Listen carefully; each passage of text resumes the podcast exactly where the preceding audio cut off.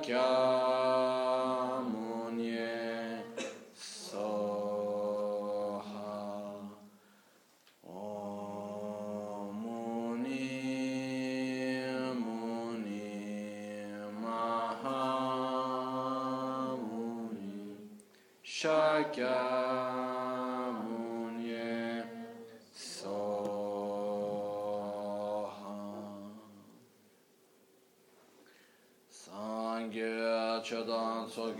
Sogi Chonamla Chanchu Pardo Dani Kyapsu Chi Dagi Jinso Gibe Tsonamgi Drola Penchre Sangye Druparshu Sangye Chodan Sogi Chonamla Chanchu Pardo Dani Kyapsu Chi Dagi Jinso Gibe Tsonamgi Drola Penchre Sangye Druparshu Sangye Chodan Sogi Chonamla Chanchu Pardo Dani Kyapsu Chi Dagi Jinso Gibe Tsonamgi Drola Penchre Sangye Druparshu In the Buddha, Dharma and Sangha, I take refuge and attain enlightenment. Through the practice of generosity and the other perfections, may I attain Buddhahood for the benefit of all sentient beings. Okay. So, mm,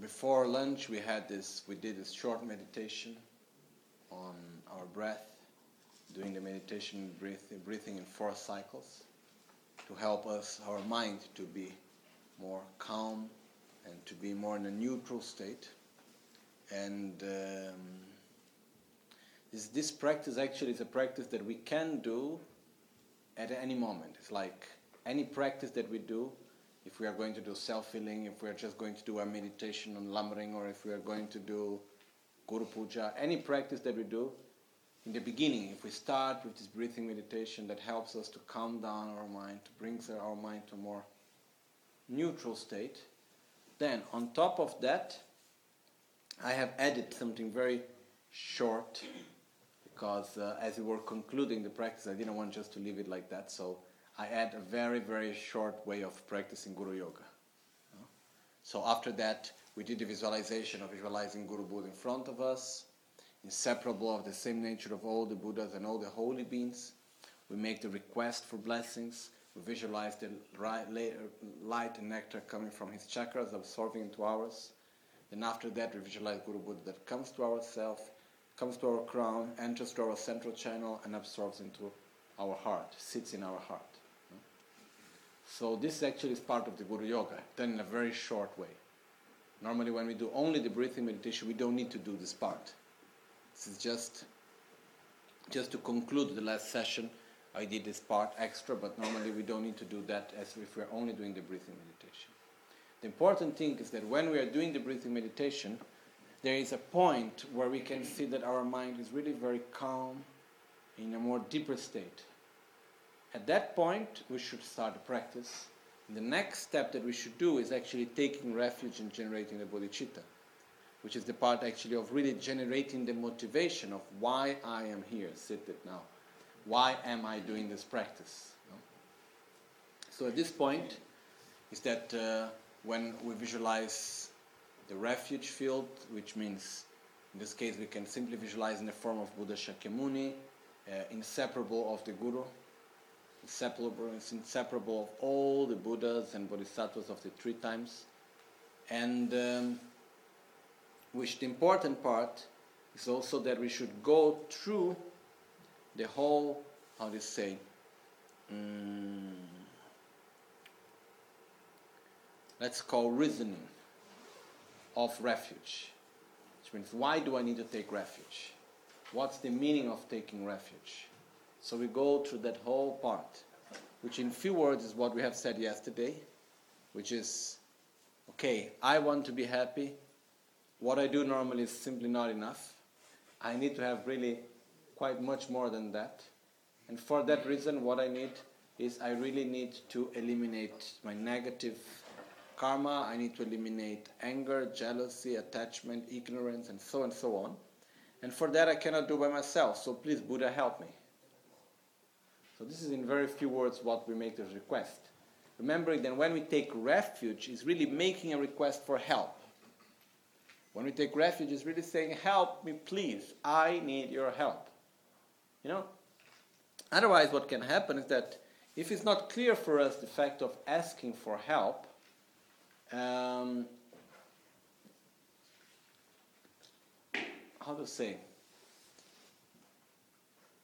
It's difficult for us that we may be able to receive help. You know, have it ever happened that you want to help someone that doesn't want to be helped? What happens? The person is not able to, to receive the help that you want to give. You know, you can do everything to help that person, but if a, the person doesn't want to receive help, it's almost useless. So the same thing happens when we take refuge, you know. The Guru, the Buddhas, they're all there wishing to give us the blessings and to help us in our path.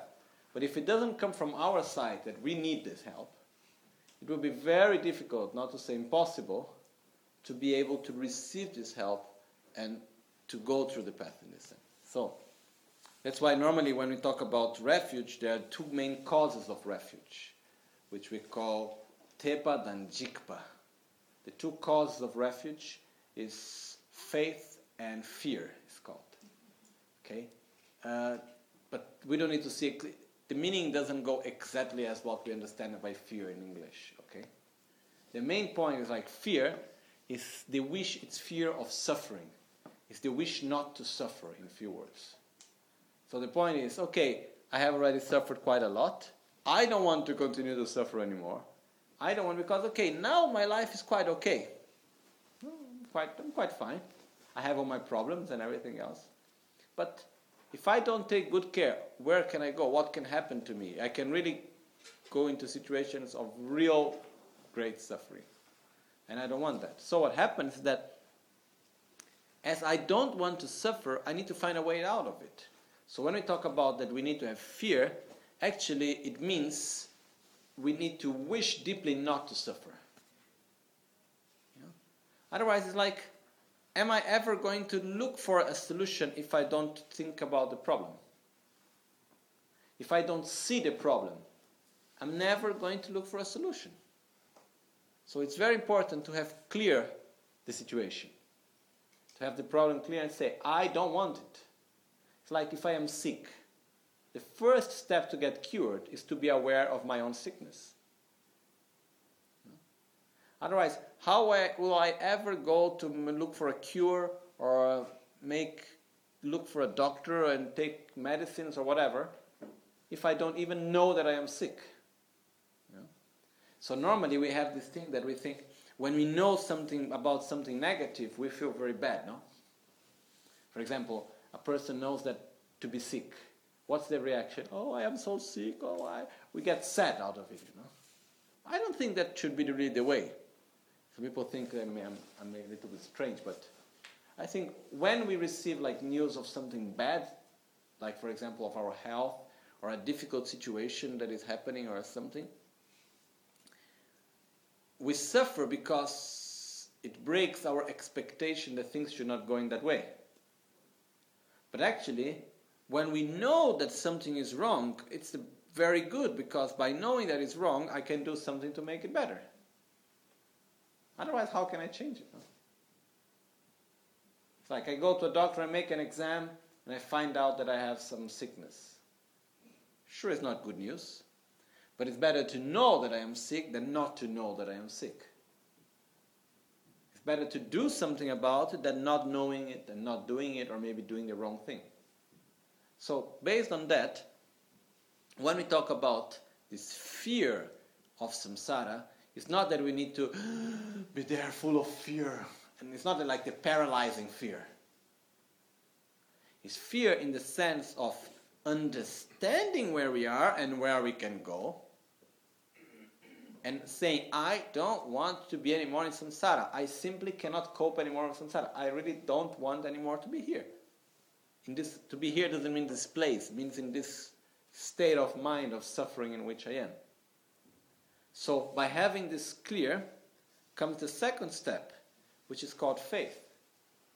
Faith doesn't mean blind faith, it means I believe that Buddha, Dharma, and Sangha can actually help me to take, get out of the state of suffering in which I am.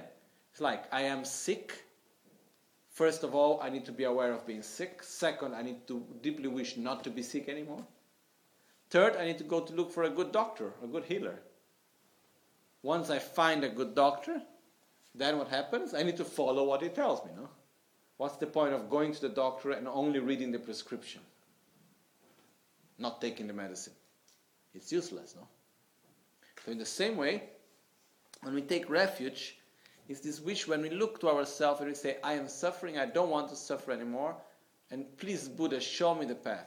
We take refuge in the Buddha as the one showing us the path. We take refuge in Dharma as the actual path to follow. We take refuge in the Sangha as the spiritual company that will help us during this path. And we take refuge in the Guru as he embodies Buddha, Dharma, and Sangha. He guides us. He's an example of the path. He's giving us the teachings. He's giving us the right company during our path to enlightenment. So, in this way, the second thing after making our mind in a peaceful state, what we do is we take refuge. So we visualize Guru Buddha in front of us and we generate this state of mind where we recognize the state of suffering in which we are of samsara and we deeply wish to get out of it and we see that the only choice that we have is to ask help for Buddha, for the Dharma, and for the Sangha. So, in this way, actually taking refuge is not something that happens in our head, in the sense conceptual. It's something that goes very deep within ourselves. So, it's something that doesn't come naturally from one day to the other. We need to cultivate it, and then slowly, slowly, it comes stronger and stronger. One of the most important things for us to be able to take refuge in the right way is actually to understand suffering. I'm not going to go into details of this right now, but um, when we talk about the three types of suffering and so on, which is understanding that suffering is not like only a headache or being sad. We go much beyond that. We also for example, even the pleasures that normally we have are of the nature of suffering, in the sense that they are illusion of real happiness, and that sooner or later they are going to transform into suffering. So, by understanding this, we really wish to get completely out of the cycle of mental defilements and negative actions done by them. And this is the strong wish that we must have. And we find that there is nowhere else to take refuge other than Buddha, Dharma, and Sangha, and the Guru that embodies Buddha, Dharma, and Sangha. So at this moment, it's, very, it's a very important part of the practice because taking refuge in the right way means that we are choosing the direction for the whole rest of our practice. So it's a very important part of the practice. We shouldn't do it drola pencheri, you know. We shouldn't do it just like that. We should really do it with care, because sometimes it happens that the preliminaries and the basic parts of the practice are seen as something secondary. or when the main thing is to visualize myself as the deity, etc., etc., which is wonderful and very important. But if we don't have refuge, what we are doing is not even a Buddhist practice.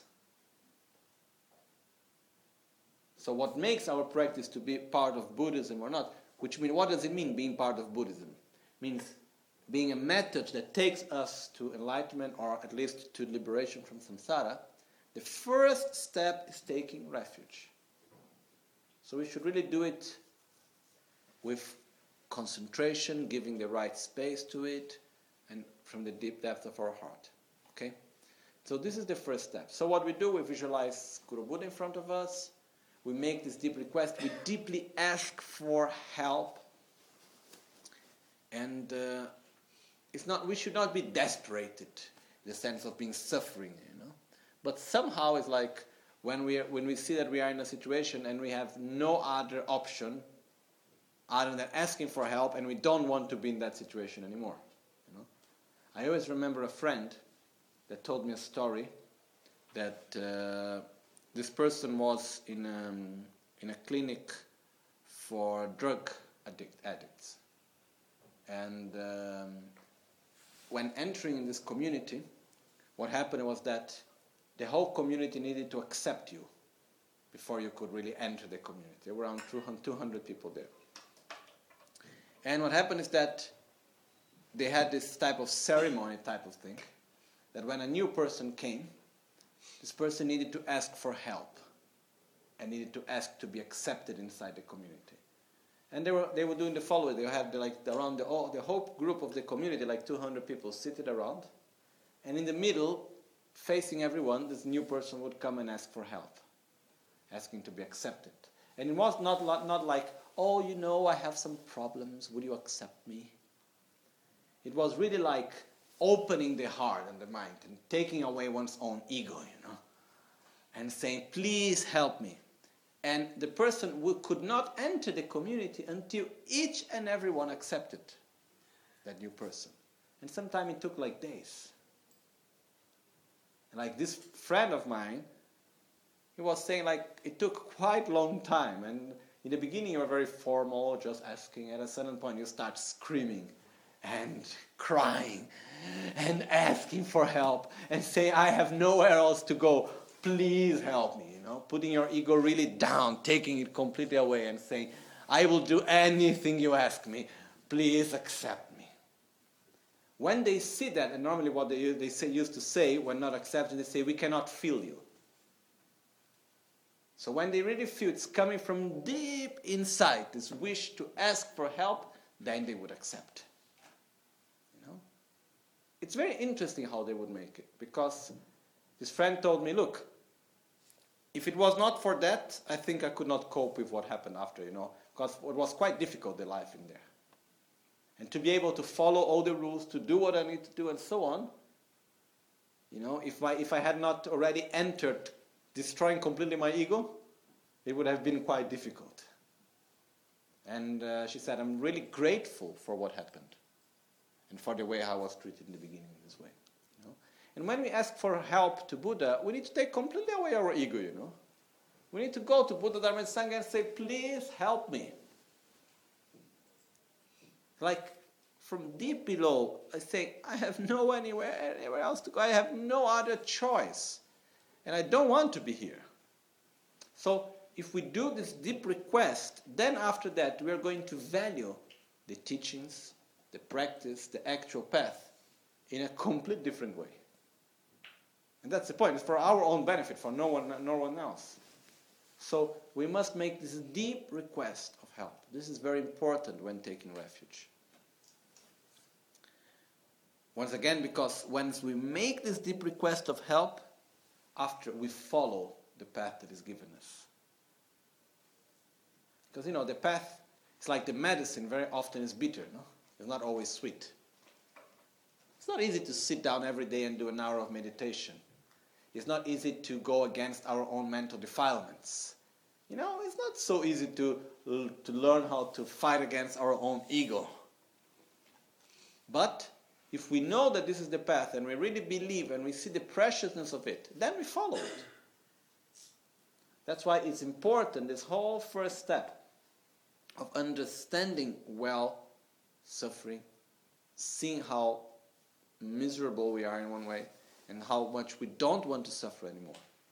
And in this way, then we can take deeply refuge, and it gives us an immense amount of joy.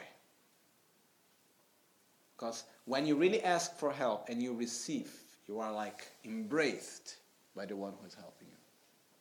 Then there is a deep joy. And this is what we get by taking refuge. Okay, so this we do refuge. After refuge, we have the other part which is very important, which is generating the bodhicitta. When we do the generation of the bodhicitta, what we do is we visualize around us all sentient beings. And uh, we start looking around ourselves and we see the suffering of others. And here we can do in many different ways this practice. I'm not going to go into details in, on this, otherwise Guru Yoga remains for the next time. So what happens that we can do the practice of Tonglen, taking and giving. And, uh, but at the same time, we can simply only visualize all sentient beings around us. We look upon their suffering, and we see that when we compare our suffering with the suffering of others, our suffering is nothing. It's so small. And we see that actually we cannot also be happy with all the suffering that is around us. So we deeply wish that may each and every sentient being around us be free from suffering. And by making this deep wish, we look upon ourselves and we say, but what can I do to help everyone, you know? Who am I to help everyone? I'm not even able to help myself well enough. I'm not even able to help the person who is by my side well enough to get out of samsara. How can I expect for myself to take out all sentient beings out of samsara? No? Come on. And at that point is that when we say, so I take refuge in the Buddha that one day I will become. In my own potential of enlightenment. I take refuge in the pure state of mind that one day I will develop, in the pure, in my own, in the pure nature of my own mind. I take refuge in my own spiritual practice. I take refuge in the pure Sangha, the pure spiritual community, the help that can be for others, that one day I will become. So it would take, that's, that's called the refuge of the resultant refuge. We take refuge of, on our own potential. And at that point, we visualize from the heart of Guru Buddha an emanation coming to our crown, entering through our central channel, sitting in our heart, and there, once again, our body, speech, and mind becomes inseparable of the body, speech, and mind of Guru Buddha. So then we have the strength to help everyone because we are inseparable of Buddha. And then, while we recite the seven limitless prayers, or for example, when we do Guru Puja, we recite Masinja Kungi Tungi Chir. It depends what prayer we are doing. But the point is then we visualize from our heart infinite number of Buddhas and light, nectar goes to all sentient beings purifies their suffering, bring them to the state of Buddhahood, and once again reabsorb into our heart. And we rejoice of this. After that, we visualize that we still have Guru Buddha in front of us, and we make the commitment in which we say, for the benefit of all sentient beings, I must reach enlightenment as quick as possible. I'm going to make of this life meaningful. I'm going to use this life in the best way as possible, and I'm going to reach enlightenment for the benefit of all sentient beings. And for that to happen, I will now do the practice of Guru Yoga. Or I will now do the practice of self healing. Or I now will do the practice of Tara, or Vajrayogini, or Yamantaka, or whatever practice we do. So, this is in the beginning of the motivation. And as we do this strong motivation, we visualize that Guru Buddha in front of us dissolves into light and this light comes towards us, enters through our forehead, fills the whole of our central channel, expands to the whole of our body, and we feel that once again our body, speech, and mind are blessed, and we become inseparable of Guru Buddha. Okay? So this is the first part of the preliminary practices, in which we call taking refuge and generating the bodhicitta. And we should do this visualization and uh, which is actually helping us to generate a specific state of mind, independently of the practice that we are going to do. If we do Guru Yoga of Lama Tsongkhapa, if we do the Guru Puja, if we do only self-healing, if we do any practice, whatever is the practice that we do, this part is very important in the beginning. Okay?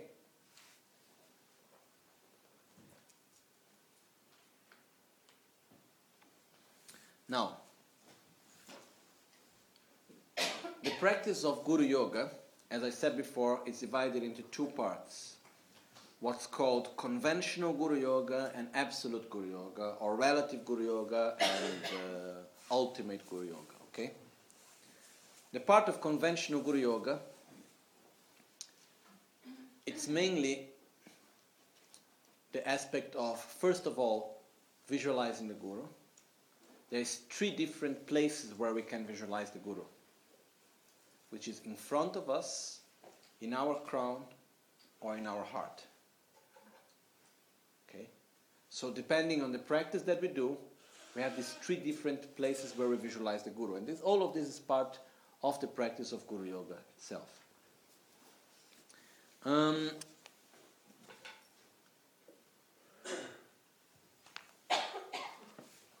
the objective of this first part of the practice, which we call relative Guru Yoga, is of accumulating merit, purifying our negativities, generating once again the right motivation. But basically, it's of, let's say, we have three main reasons of this first part of the Guru Yoga, which would be purifying our negativities, accumulating merit, and creating a stronger and stronger bond with the Guru. Okay? So this is like, let's say, the main reasons, so that, and receiving the blessings, requesting the blessings for our own practice. So these are like the main reasons of this practice of the Guru Yoga. So that's what we want in the beginning from the first part of the Guru Yoga, is purify our negativities, accumulate merit, and create a stronger and a stronger bond with our Guru. Okay? So, how we do that? The first part we have done we have taken refuge, we have done we have generated the bodhicitta. Now we start with the part which is actually visualizing the guru in front of us, which is called visualizing the merit field. So at this point, um, there are many different ways of doing the visualization. Okay, I'm going to show you the most simple way, which is simply visualizing the guru in front of us. You know? We can actually visualize the guru by using the image of one of our gurus. We can visualize the guru through the image of Lama Tsongkhapa. We can visualize the guru through the image of Buddha Shakyamuni. We can visualize the guru through the image of Buddha Vajradhara, through the image of Tara. There are many different ways how we can do this practice. Uh, one of the ways, one thing that is important is that when we have the visualization in front of us, let's say we are doing it in the form of Lama Tsongkhapa. As we do the practice, we should visualize that it's like an hologram that it's like the face. It turns from Lama Tsongkhapa to one of our gurus, then turns to the other guru, then goes to Buddha Shakyamuni, then turns back to Lama Tsongkhapa, and goes then to the idam of the practice that we do like Yamantaka or Vajrayogini or whatever, because we should see it in the same nature of all our of the Buddhas, the Idams, all our gurus, being exactly of the same nature of all. So this idea of one, you know, it's like if we're looking and, and we see there the image of Lama Tsongkhapa, then suddenly the face transforms a little bit into the face of our guru. And then it goes back into Lama Tsongkhapa and so and so on.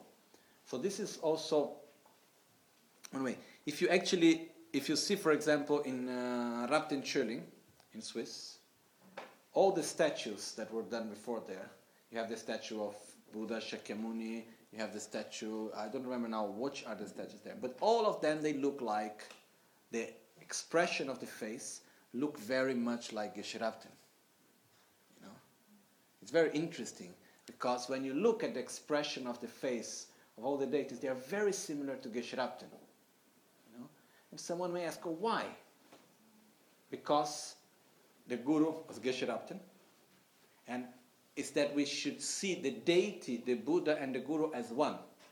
We should not see it as different. Okay? So, in the same way, when we do our visualization, statues are there to help us to visualize also.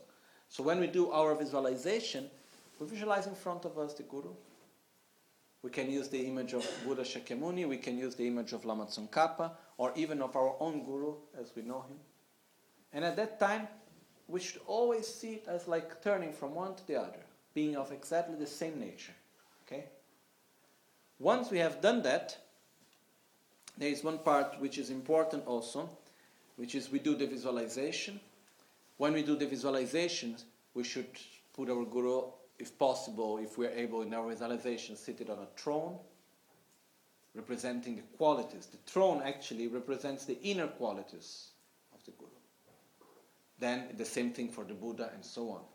Then on the throne there is a lotus, a sun, and a moon cushion. It has different meanings, this, okay?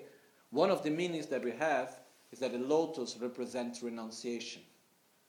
Then we have the sun and the moon cushion. The moon cushion represents bodhicitta, the sun cushion represents correct view of reality, wisdom. It also represents the sun and the moon cushion also represents the male and female energy, method and wisdom. So it has different meanings in the sense. So we put there the guru is seated on the sun and the moon cushion, representing that he has all these qualities. Uh, it's very important to visualize the guru smiling towards towards us, and uh, normally we also supposed to visualize the guru with a young uh, face. This is a positive interdependence for the long life of the guru. Now, sometimes we may think, oh, we should visualize him very old, so it's good for his long life. No? But actually, we should visualize him very young, as that's very auspicious for the long life. But most of all, we should visualize in the way that comes more naturally to us, in a way we which feel more comfortable. Okay? So if we simply visualize normally how we see our guru, that's okay. We don't need necessarily to have it perfect as is in a thangka. Okay? So once we do the visualization in front of us, and we don't we have no hurry actually to do the visualization, okay? So go there, you make the visualization. In Tibetan we say mikpa seltap. Seltap means how to say?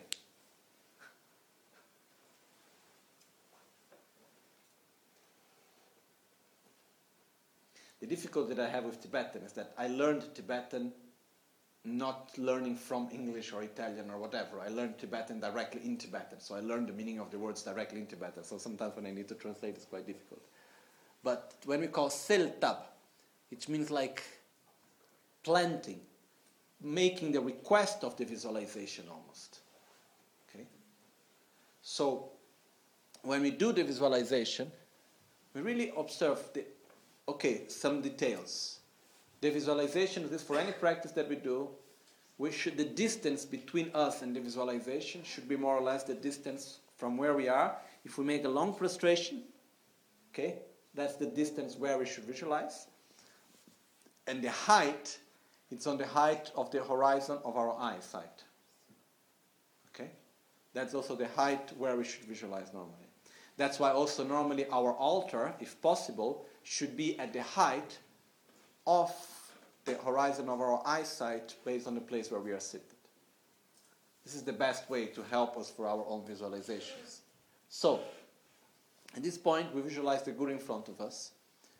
And uh, we shouldn't think it's a simple visualization.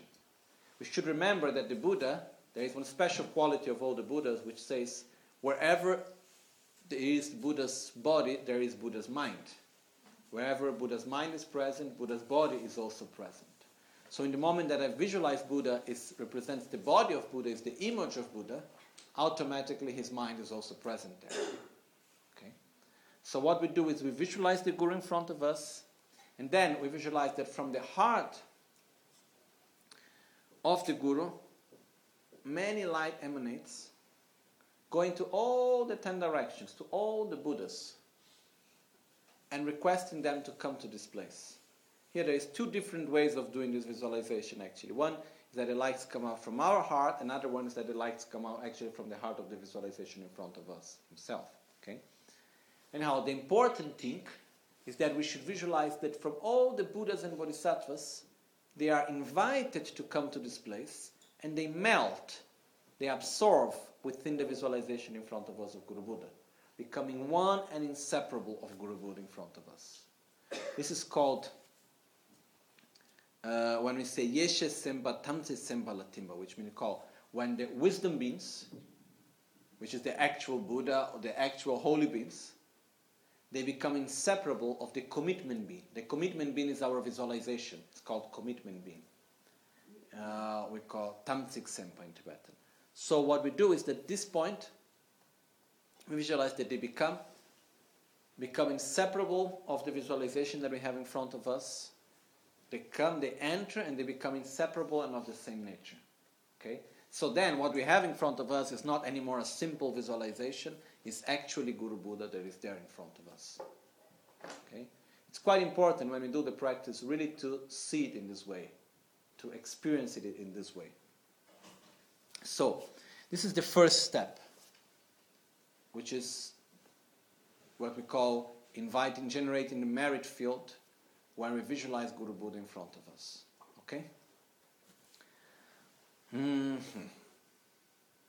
Now, after doing that, we go to the next step, which is actually once we have visualized Guru Buddha in front of us, we start the practice of purification, accumulation of merit, and requesting the blessings. And this we do with what is called the seven limb prayers. Okay? The seven limb prayers are very simple. I think uh, most of you know it already.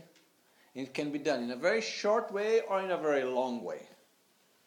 So the seven limb prayers basically are making prostrations, making offerings, confessing our negative actions, purifying our negative karma, rejoicing of the virtuous actions, accumulating positive energy, requesting Guru Buddha to remain with us till the end of samsara, requesting Guru Buddha to give us teachings, to guide us through the path to enlightenment, and dedicating our merits for the enlightenment of all sentient beings. This is called the seven limb prayer. And if we look, for example, the Guru Puja, okay, the Guru Puja is what? Okay, I'm just, if we just give a quick look to it. Not now giving a comment on the Guru Puja, but just quickly. If we start from verse 1 to verse 3, we have refuge. Okay?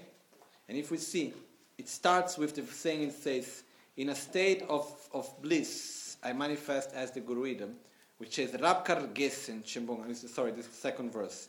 When we say, with a clear, white, virtuous state of mind, no?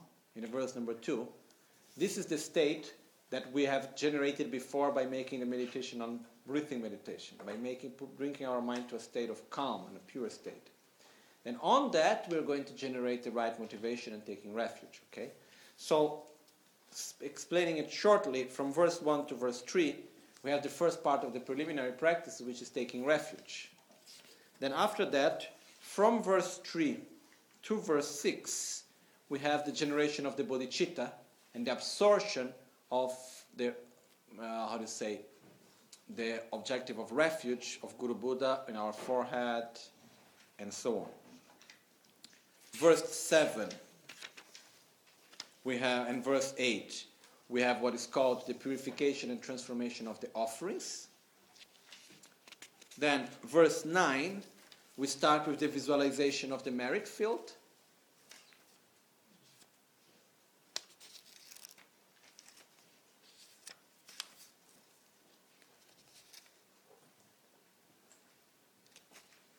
Then we have verse 15 and verse 16. We have the request for the wisdom being to become inseparable of the concentration, of the commitment being. And then after that, also verse 17. Then we start with the seven limb prayers. Okay, can you recognize in what we have just seen, what we have just explained of the preliminary practices? Okay, so after that, we go from verse 18 to verse 22, prostrations. After that, we go offerings that start in verse number 23. And it goes until verse number 37. Then from verse number 38, we start with the rest of the uh, seven limb prayers, which is verse 38, purification of the negative karma confession. Verse 39, rejoicing of the virtuous actions. Um, verse 40, requesting the teachings, the guidance to enlightenment. Verse 41, requesting the Guru Buddha to remain with us till the end of samsara. Verse 42, dedication, dedicating our merits for the benefit of all sentient beings. Then, verse 43, until where we go.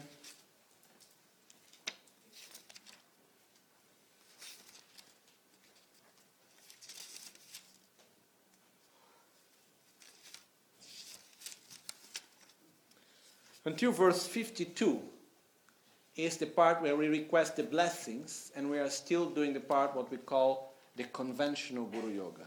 Okay? And in the first part of the verse 53 also. So, as you can see, like what we have just explained of the preliminary practice, everything is inside the Guru Puja in the beginning. The same thing happens when we do normally the preliminary practice. The same thing is present when we do Guru Yoga of Lama Tsongkhapa. Any practice we do is the same. Then, after here, okay, the Tsok offering is extra, requesting of blessings. And then after, from verse 84, we start actually with uh, what is called the, um, how to say, requesting of blessings once again for the gradual path to enlightenment. And on in the absolute Guru Yoga, we have it on verse number 54 and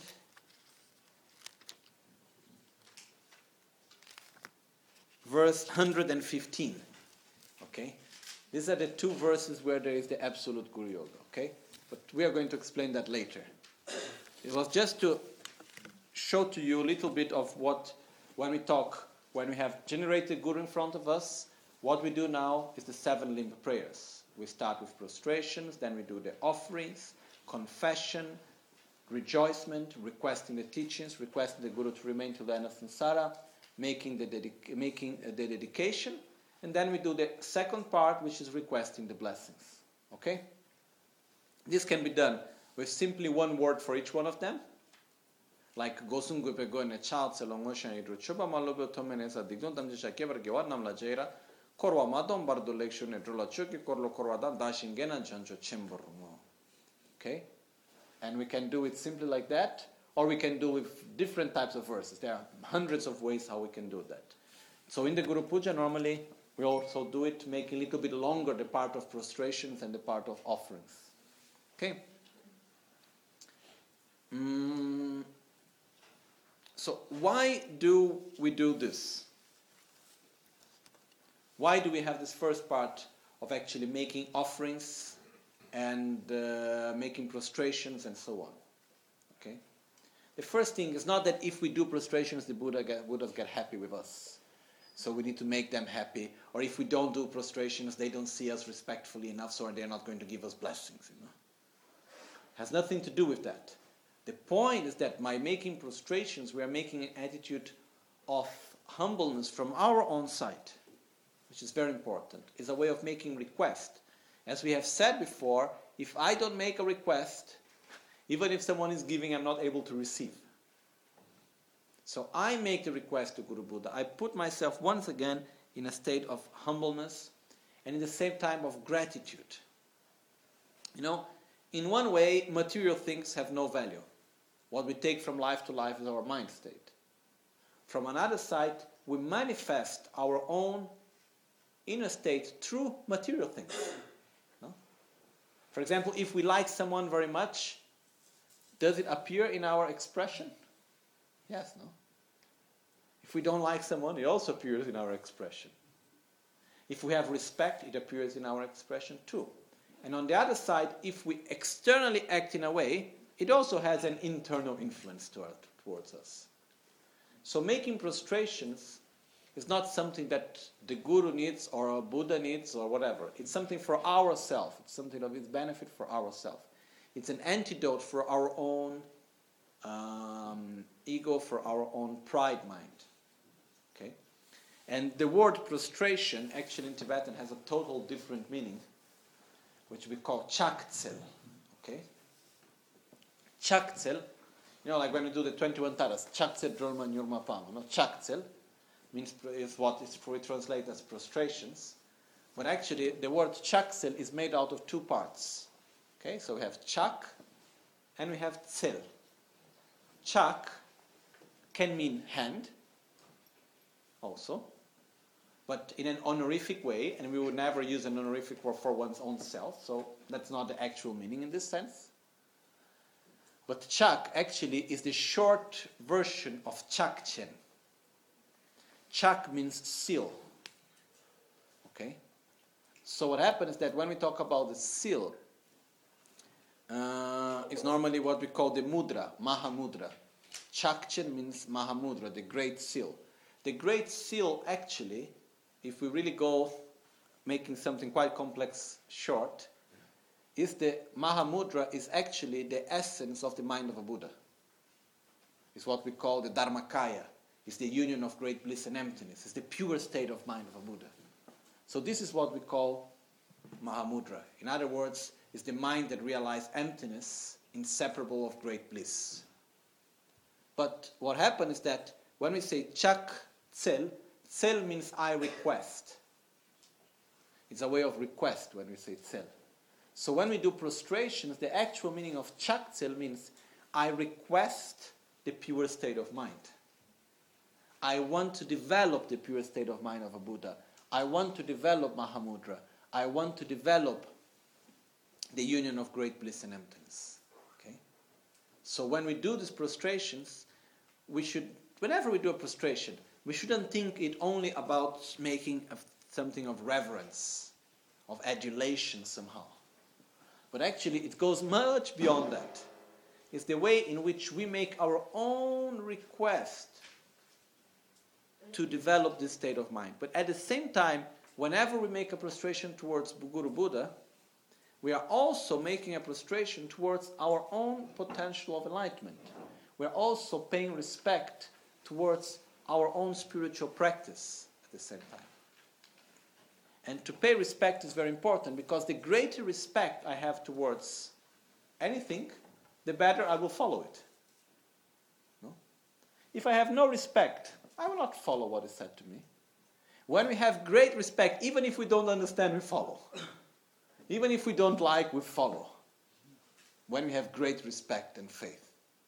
So, it's very important when we do prostrations because through the prostrations, it's helping us to regenerate our respect, our sense of gratitude, the recognition that we have towards Guru Buddha. So this is the first step of the seven limb prayers, which is making prostrations. Okay.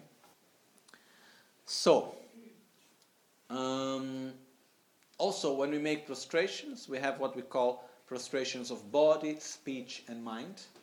So the prostration of body is minimum. We unite our hands at our heart or at the crown. And uh, when we do this, it has a very special meaning also because the union of the right and the left hand together, it represents also the union of method and wisdom. It represents the union of new bliss and emptiness. It represents also the perfect balance between male and female energy. So actually, you know, only by putting our hands together, we can already remember of the whole path to enlightenment. So it's very it's something it's really very meaningful and very powerful this mudra of simply uniting our hands.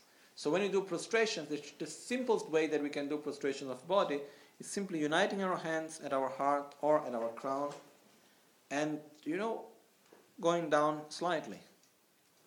No? so when we do the practice and we are not standing up and doing prostrations we simply do like this. It's already enough. Then if we like we can do short prostrations which in which we touch what we call the five limbs, which is the knees, the hands, and the crown, the head on the floor, and we come back again. Or we can do the long prostrations also. And uh, so this is when we do prostrations. We could go on and on about prostrations, but it's very important and um, it's the first part of accumulation of merit and purification. It has these two effects at the same time. So at this point of the practice, you know, what we can do also is simply continue doing, start doing prostrations. We can stop and we can do 100 prostrations. We can do 20 prostrations. We can do 1,000 prostrations if we like. The point is that when then we do, but before we start doing the prostrations, we sit for some minutes, we do we take refuge, we generate the bodhicitta, we visualize the field of merit, and then after that, we start with the prostrations. Finish the prostrations, we sit down, do offerings, and we finish with the seven limb prayers, do the request of blessings, the absorption of the merit field, and then we conclude the practice. Okay? So this is also important. For example, if we like to do daily prostrations, sure, it's good if you just go there and do the prostrations. But if you can do it together with your daily practice is the best. So you sit, you do the visualization, everything, then you stand up, you start doing the prostration. When you finish, you sit again and you conclude the practice. So the next step of the practice is what we call making offerings. Making offerings is something important in the practice, especially for generating positive energy, for accumulating merits, and we need that a lot. Because without merits, we cannot realize anything. Because without creating the positive causes, we cannot leave the positive results. We cannot have results without having created causes. So, what happens is that we can have all the conditions, but if we have not created the causes, we cannot leave the results. That's how things are. So, because of that, it's very important for us to accumulate merit in this sense. So, making offerings is a very good way of accumulating merit. Generally speaking, there are two ways of accumulating merit. One is giving towards those that are spiritually equal or less developed than us, and this is an act of generosity. Or making offerings, giving towards those that have a higher realization than ours spiritually. And this is what we call making offerings. So at this point, we are making offerings to Guru Buddha, to all the Buddhas, Bodhisattvas, to our gurus, and so on. And at this point, what we do is actually we manifest through material aspect our faith, our respect, our gratitude. It's like, for example, if we need to buy a present to someone, okay? And uh, if we really respect and we love so much that person, what we are going to do, we are going just to recycle something that we have at home that someone gave us and we don't know what to do with it, or we are going really to look for the best that we can offer. Maybe even going a little bit beyond our limits of what we can uh, afford, you know. I believe in the second. Because we manifest through material things our own feelings, our own emotions. And this is normal. We already, already do that normally. So, in the same way, when we do offerings, is a way to cultivate our inner state, but also to manifest it, which is very important. So, we need to cultivate faith, we need to cultivate respect, we need to cultivate sense of gratitude, because it's through this that we are going to give value and importance to the actual practice that we will do. You know? Otherwise, after some time, we start getting tired. Oh, why do I do this all the time? You know? There's always a moment in our life when we start getting tired of what we are doing. But if we have a real great sense of respect and gratitude and faith and trust towards those who are guiding us, ah, then we continue to follow, even if we don't like it so much, even if we feel tired, and so and so on. So, to cultivate this state of respect, it's something very important. And we need to do that through a material aspect also, which is by also, you know, physical respect. Is it important? Relatively. In a sense, the real respect is what comes from the deep depths of our heart. But I, I can tell by my own experience, no? Uh, since I was a, a, small kid, I had very strongly this very traditional type of mind. No? For example, with Rinpoche, I always had such a respect that uh, even in the monastery, sometimes my teacher would even have make fun out of me, because when there was a phone call of Rinpoche, I would take the phone and I would always stand up and bow down when talking on the phone. You know, I was not able to talk on the phone with Rinpoche just sitting down like that. Even still today, I'm not able to do like this. No. But at that time, was very strong, and you know, and they were making fun out of me. They say, "Come on, you know, well, well, there is no one here," but but in a positive way.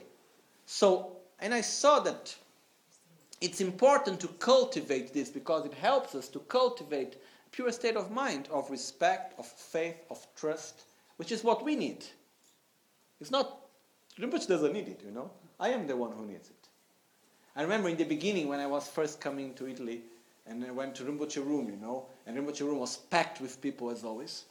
And uh, I was there, and there was not really much place to sit. And Rinpoche would make me sit on his bed, and I would not want to do it because I felt it as a lack of respect. And he, one time he even hit. We were in India, and he hit me with a stick because I need to come here. It was not intentionally strong, but it hurt quite a lot.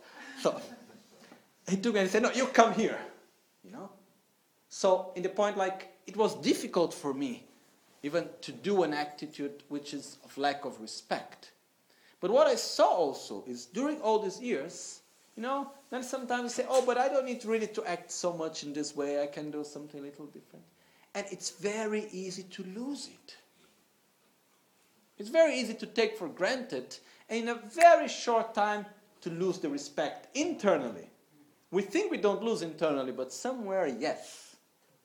So, external respect is important for us, not for anyone else. This is something that I have learned on my own experience. You know?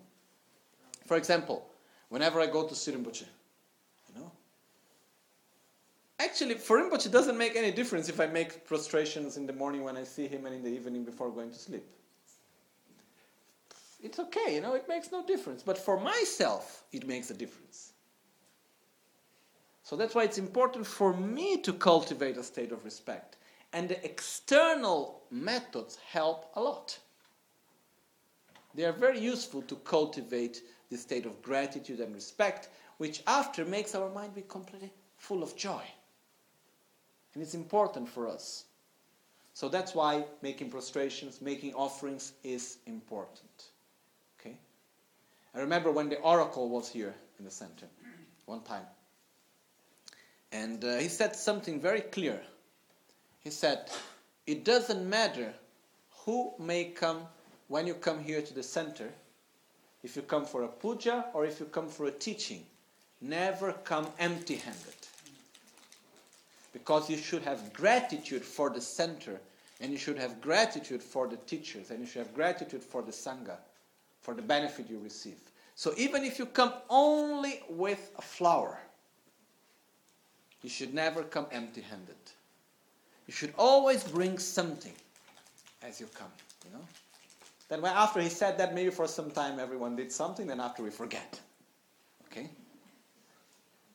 But the point is that it's very important for us when we manifest our gratitude through an external way, it helps us to cultivate it. And this is really important for us. Okay? That's why we make prostrations, that's why we make offerings. And by doing this with the Guru, actually the practice of Guru Yoga is not only in meditation, okay? For example, if I go when I am when Rinpoche is here at home, I go in the morning, I do three, three prostrations. That's part of Guru Yoga also. You know, better than visualizing in front of me doing directly. What better than that, no? But the point is that that's also part of Guru Yoga in the sense accumulating merit, but all depends on my own attitude. If I just simply do it because I need to do, okay, if I do because I cultivate my own respect in this way, because I make the bond with the Guru each time stronger and stronger, then it works in a sense, you know. If we go in this direction, even if you know, if uh, my Guru just simply say to me, I don't know, I make an example. I was in Tibet this time. And my, one of my teachers there, the abbot of Tashilhunpo, he, he told me, he asked me to do one work in the computer for him It was quite long. It took like three full days to finish it. And uh, I was doing the work, and it gave me so much joy, you know. Why? Because it's an offering that I am doing. And this is part of my own Guru Yoga. It's part of accumulating merit. It's part of making my own purification. It's not only in meditation as I visualize. Sure, it's also there, and it's also important. But it goes much beyond that. Even the work we do in the center You know? so, for example, if we look here in the center, why does the center exist? Because it's a way through which Rinpoche's kindness we can have access to the teachings and be guided through our own path to enlightenment. That's the reason why this place is here, you know. Otherwise, why would it take such a hustle, you know? The only reason why we put so much effort is to have a place where the Dharma can be transmitted and where the lineage can be kept. This is the main, this is the main reason why we're here. So, in the moment that I do something, for example, for the center, the center is a direct emanation of Rinpoche in this, in this case. I am doing something for the Guru in the same time. This is also part of Guru Yoga. So we don't need to think that Guru Yoga is only simply sitting and meditating. Also, but it goes much beyond that also. Okay? And uh, this makes me to remember one nice story of uh, Naropa and Tilopa. Uh, and what happened is that Naropa and Tilopa, first of all, Naropa was one of the greatest scholars of Nalanda. Okay? Nalanda was one of the greatest centers of study of Buddhism that ever existed. So we can think he knew quite well a lot everything about Buddhism. And he was a very good meditator. You know, he had direct visions of Tara that talked to him. But still, he couldn't have such all the realizations that he wished. So he was he made a retreat and he asked Tara, please show me the path. What do I need to do? And Tara said to him, he had a vision of Tara, and Tara said to him, You should go and look for Tilopa, and he will guide you to enlightenment. And he had no idea who Tilopa was whatsoever. So what he did is that he went around India. Imagine 1,500 years ago, more or less, maybe a little bit more. Someone going around India to look for Tilopa. There was no Facebook at the time, you know. okay, you, you, you couldn't go there, look, Tilopa, where is Tilopa, you know. You couldn't, there was no way to look for a person other than go walking around and asking people. So, what happened is that Naropa went around India and he was going, oh, do you know a master called Tilopa? And he had never heard about Tilopa before. It was what Tara told him, okay? So he went around and finally he got one place and they were saying, oh yes, there is one master. We heard someone that looks with this name that is here or there and so on. And one day he's in the border of a river and he see this Indian sadhu. Sadhu is this guy that they are completely naked and uh, with the they put on their body the ashes of the cemeteries. No? They go to sleep in the cemeteries. Cemeteries in India is the place where they burn the body, no? So he goes like this with um, dreadlocks and so on. And then he's there on the side of the river catching fishes, taking away the intestine and the inner part of the fish, eating that and throwing the rest away. And then he looks at this man and he says, What a disgusting thing, you know. Poor man. What a negative karma he's doing. Look how ignorant he is, you know. And even throwing out the best part of the fish, you know, like, look at that. And then, as he was thinking that, he didn't say, as he was thinking that, this man turned towards him and said, This man of whom you are so pitiful is actually the one that you are looking for for such a long time. And he turned back and went away. No?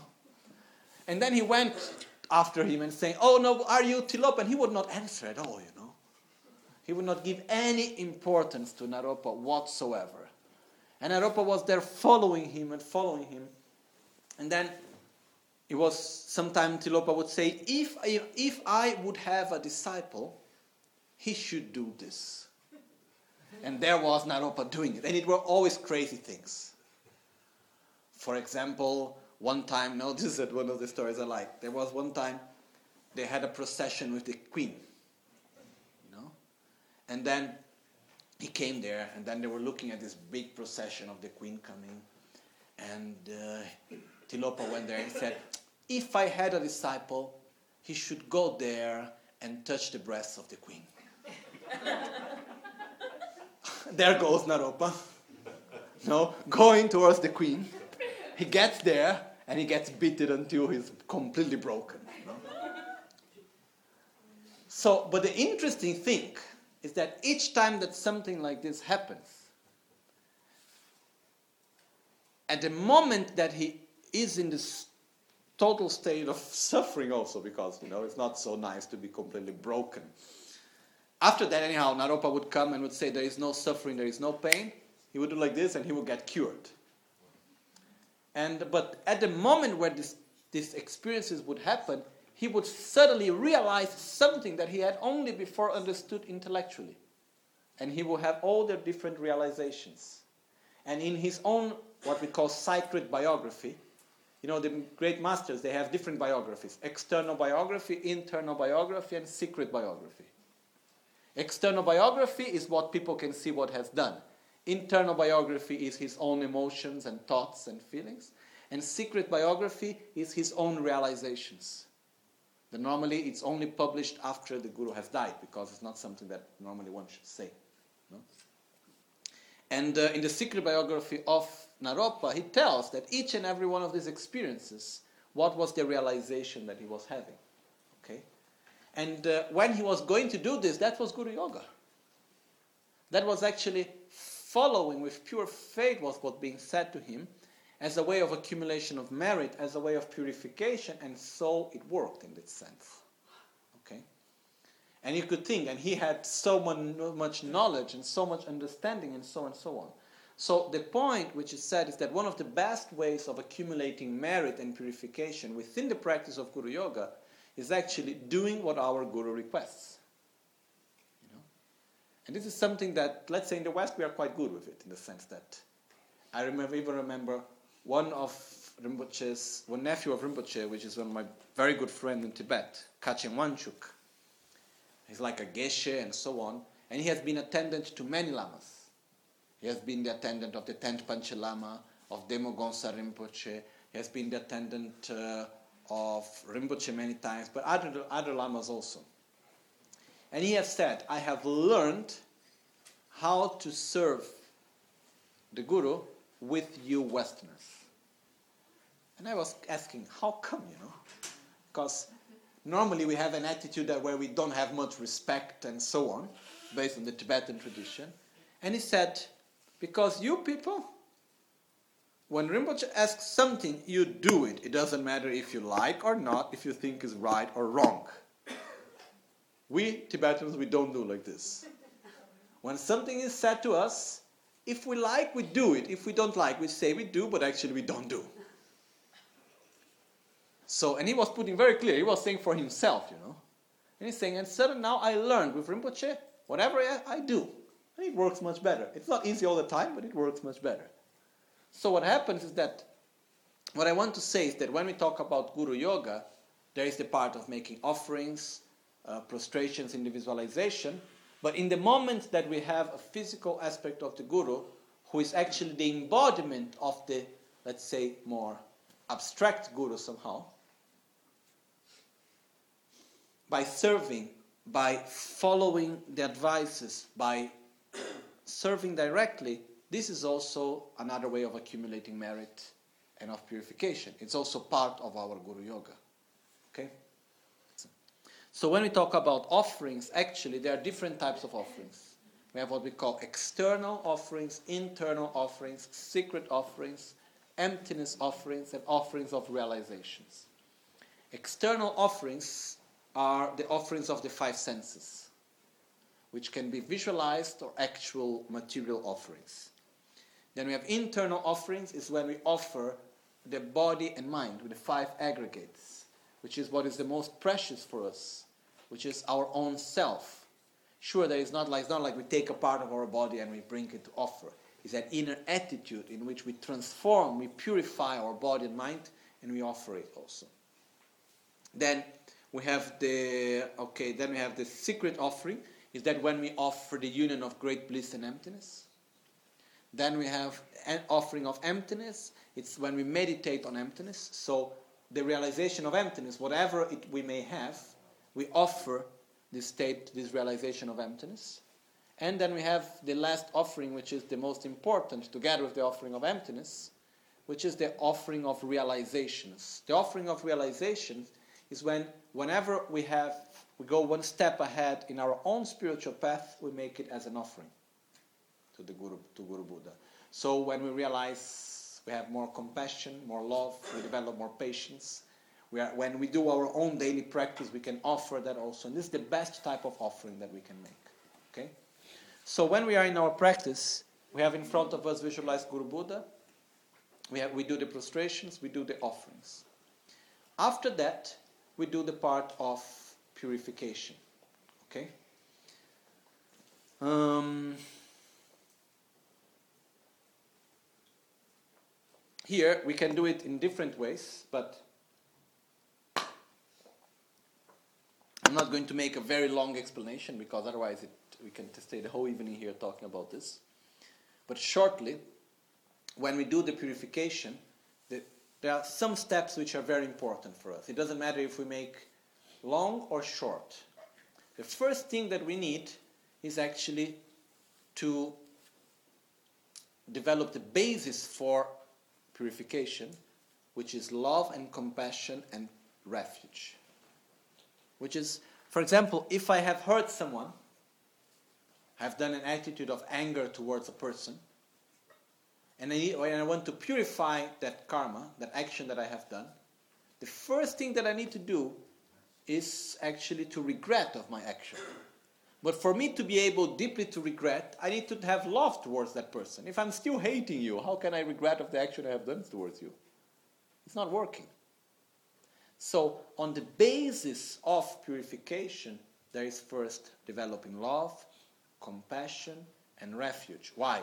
For us, towards sentient beings is love and compassion. Towards the holy beings, the, un, the negative actions we have done, we develop refuge.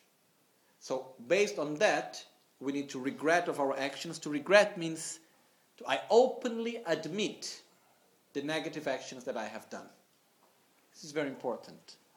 So we have Guru Buddha in front of us, and we openly admit the mistakes that we have done. You know, of body, speech, and mind. So the practice of Guru Yoga should be a daily practice. So the best thing is if daily we go there and say, "Oh, I'm sorry. You know, look what I have done." I have acted with anger, I have done this, I have said that. And it's not in the sense of saying, Oh, Guru Buddha, please take away my sins. It's not that. It's a way of saying, Okay, I have my commitment to follow a path, and I broke my commitment. Or I have done an action which I know that is not correct. So I am sorry with myself of that. So I regret, I openly admit my own mistakes without having a sense of um, guilt. It's not feeling, feeling guilty for what we have done. That's not the point. The point is openly admitting our own mistakes. And this is very important because if we can openly admit our own mistakes, it's the first step not to do it again. It's the first step to purify our own mistakes. So we openly admit our own mistakes, and then after that, we make a commitment not to repeat it again. And the fourth step, we do a practice of purification. Okay? So these are the four steps of purification. are called also the four powers of purification, Topshi. So first of all, we develop the basis of love and compassion and refuge, which actually we have already developed in the refuge and generation of the bodhicitta then we regret, we openly admit and regret of our negative actions. After that, we make the commitment not to repeat again, and we do a practice of purification. Okay? So, what we are going to do now is that we visualize that Guru Buddha in front of us transforms into the form of Vajrasattva. White in color, holding a Vajra and a bell, no? in this position. And uh, we visualize that from the heart of Vajrasattva comes nectar towards our crown, fills completely our body, and as it fills our body, while we do this, we do the mantra Vajrasattva. It fills completely our body, and we have different visualizations, but we start by filling our body and all the negativities which are manifestations of our anger, jealousy, pride, our negative actions of body, speech, and mind, actually start coming upwards. And like how to say when it's over it, it's, it overflows and all the negativities get out. Then we can also visualize that as the white, the ne- white nectar fills our body from all our porosis and lower parts of our body all our negativities go away in the form of dirt. Okay? So, we do this visualization, and uh, as we visualize that nectar comes and our body is filled with this pure nectar, all our negativities are completely drained away, are completely gone away in the form until our body becomes completely pure. And then, when we have this feeling, okay, I have purified my karma, I have purified that negative action that I have done. Okay? Once we have finished this, then once again, Vajradhara, Vajrasattva goes back to the form of Guru Buddha as we were visualizing before, and we continue with the rest of the practice. Okay? So, the next step is when we need to rejoice of the virtuous actions. And uh, shortly, rejoicing is to be happy for the virtuous actions of others. And uh, one of the important things when we talk about rejoicing, that first of all, rejoicing gives us a lot of positive energy. You know, it said rejoicing is the best investment, especially for those who are lazy. In the sense, in the teachings of Dharma, it says that if you deeply rejoice from the depth of your heart of a virtuous action of another person, you, at least you get half of his positive karma. It's not that you gain, take it out from him, but you also get for yourself half of the positive karma. So imagine you rejoice of the actions of a Buddha, that's quite good, no? So, on the other side, if you rejoice from someone that is on the same level, you get the same amount of positive karma. And you rejoice of someone that is on a lower spiritual level, you get even more positive karma than what he has done. Okay? So the point is that independently of the percentages of what positive, you know, oh, to whom better I rejoice of this because I get more. No. The point is that basically rejoicing generates a lot of positive energy, a lot of merit. But really, to be able to rejoice, we need to do something that is not so easy for us quite often, which is to stop comparing ourselves with others. You know, even with Buddha. Oh, yes, Buddha, you know, he has done so much benefit. Even if we think about Buddha Shakyamuni, how much he has taught and how much people have been benefit, were able to get out of the cycle of suffering thanks to his teachings, etc., etc. And someone and we may come and say, oh, sure, he could do all these things because he was a Buddha, no? If I was there and I had the same conditions, I would also do the same. I'm not talking about you, I'm talking about Buddha. You know? Or when, you know, more normal is like we come and we see a person and say, Oh, have you seen how nice that person has done such a retreat and is studying the Dharma? It's so good. Oh, yes, sure, you know, he doesn't need to work. If I also didn't need to work, I could also do all these practices, even more than him. But come on, I'm not talking about you, I'm talking about the other person. So it's very easy for us to compare because we have this crazy idea, this ignorance, that when we talk about the qualities of someone, when we recognize the qualities of someone, we are diminishing our own self. And that's completely wrong. Okay? So if there is something important for us to generate our own positive energy, is also to rejoice of the qualities and positive actions of others. But this is important in our daily life. And this is another point which is which I think also is that we cannot create a division between daily our spiritual practice and our daily life. I cannot live it, leave it as two complete different things. You know? We need to rejoice during our meditation, but we also need to rejoice during our daily life from the little things and people who are around us, you know. Because otherwise what happens is that we get to a point where, you know, we are just thinking but not acting. And it's very important for us actually to put into practice. So we are never going to be able really to deeply rejoice of the actions of the Buddhas and Bodhisattvas and of our Guru if we are not able to rejoice of the actions of the people who, that we live with, that are around us in our daily life. No? If we always need to compare, if we are there, you know, looking for they're ready to shoot, finding out their mistakes. You know? Very often we see, oh, you know, that person, you know how nice that this person did. Yes, but have you seen also what he did there? Okay, I'm talking about the quality right now. This doesn't mean that we need to close our eyes for the defects and not see the negative aspect. But we need actually to concentrate also and recognize the qualities and rejoice about. Like I had one experience that taught a lot to me in my life. Many years ago, maybe what, 97, 98, I don't remember exactly what period. It, it took quite some years, maybe four years of my life. There was a person very near to me in India, and uh, I learned a lot from him because he taught me many good things, but this person also acted in a very negative way towards me. And uh, what happened is that what was important for me to learn is that the positive things that this person taught me and gave to me, I recognize until today, and I am grateful for that. It's not because this person had an attitude which was not positive towards me that I need to take away all the good that I received and now completely condemn that person. On the other side, it's not because I rejoice and I recognize and I am grateful for the positive things I have received that I don't see the negative aspect. So creating this balance is important. Having this clear things, you know.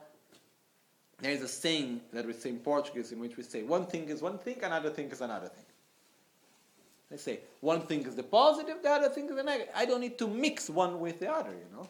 So when we see someone doing something positive, we don't need to destroy the positive action in our mind because we see defects also. Rejoice about the positive and try to help to change the negative. So it's important. So rejoicing is actually one of the best ways in through which we can generate positive energy. And if we learn and we get used to rejoice, you know, we can be so happy. Because there are so many good things happening all the time around us also. But we are used to go the other way around. And I have thought quite some time, why do we like to see bad news? Why bad news sell? Why, why people like bad news? But it's not a matter of, normally we say, you know, the media, it's always violent, blah, blah, blah, blah. That's not the problem. The point is not the media, the point is the people behind. No? Take away all the media. Let just in a little village the gossip around. What do people talk more about the qualities or about the defects of others?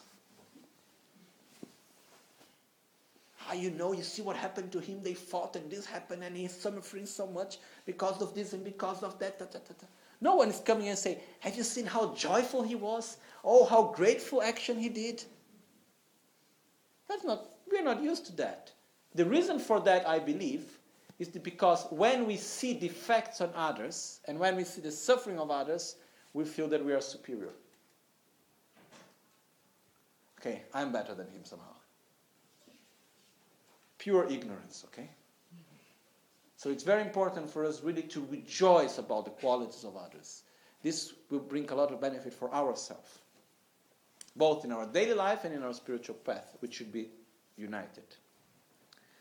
So also when we did it, well, just to conclude, when we did the 21 taras here in the center, know, the 24 hours doing 21 taras, there was something very nice that happened as a positive result out of it, that it created finally a positive gossip.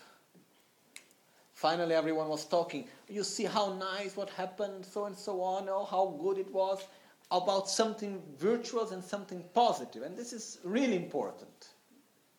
It's also because, you know, when you criticize someone, it's because you feel inferior. You know, when someone is criticizing, it's because this person somewhere feels inferior and needs to show his own superiority. So actually is a sign of weakness, criticizing others. Okay? That's why it's really important for us to develop this attitude of rejoicing, of being happy for the qualities of others. Okay? Now, let's just conclude quickly the seven limb prayers. After rejoicing, we have requesting the teachings, asking for the Guru to remain with us until the end of samsara. This is important because when I make, when I request teachings, I am creating the right conditions to be able to receive the teachings. No? It's said that there are Buddhas that come to this world and don't give any teaching because they were not requested to. So there, there is not the right condition to receive the teachings. So what happens is that we need to create this positive interdependence from our side. So what we request Guru Buddha is please Guide me, what we mean by giving teachings? Please guide me through the path to enlightenment. We make this request to create the right conditions, to create the right interdependence, to be able to receive these teachings, to be guided through it. Okay? And then after that, uh, we request Guru Buddha to remain with us till the end of samsara. And this practice comes from the time of Buddha, when actually, before Buddha passed away, he went to Ananda, his attendant, and he said to Ananda, You know, Ananda, a Buddha, if he wants and if it's requested to him, he can live for tens of thousands of years. And Ananda said, Oh, how nice. Then he came and he repeated again, Ananda, Buddha, if he wants, and if it's requested to him, he can live for tens of thousands of years. And Ananda said, Wow. And then he came and he said the third time and he said, Ananda, listen well, a Buddha, if he wants, and if is requested to him, he can live for hundreds of tens of thousands of years. And Ananda said, Oh, that's really great. And he left and he didn't get the message. And very shortly after, Buddha passed away.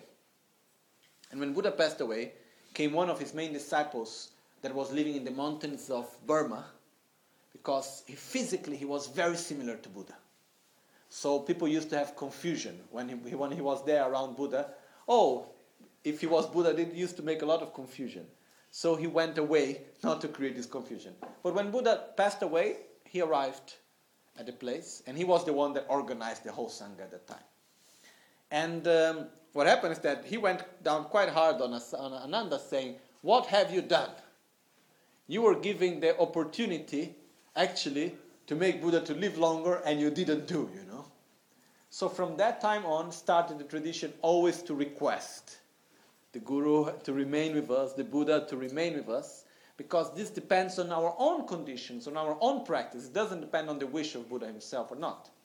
Here also we say the long life of a guru depends on the karma of the disciples, not of that of the guru himself. Also why? Because a bodhisattva, you know, he's where there is more benefit, that's where he's going to be. If he's in a place and he sees no use for him to be there, he's going somewhere else, you know. If he takes a body and suddenly he sees that he's not being really of benefit in that body, he takes that body away and goes for another one.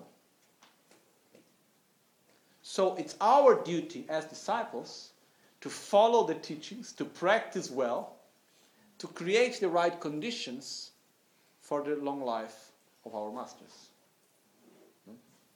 So, uh, this is when we make the request. And finally, we do the last part, which is in which we dedicate our merits for the enlightenment of all sentient beings. So, and it's also very important, we dedicate not, oh, I have done so much positive energy, that's all for me. No. We take that positive energy that we have that generated and we deeply dedicate for all sentient beings. Okay? For all sentient beings in a sense for the enlightenment of all sentient beings. And with this we conclude the seven limb prayers. Okay? So, what happened also is that actually in this way we conclude the seven limb prayers but making the request for teachings is something very important because it's by the, the deeper is the request, the more value I give to the teachings and the better I can put it into practice. You know?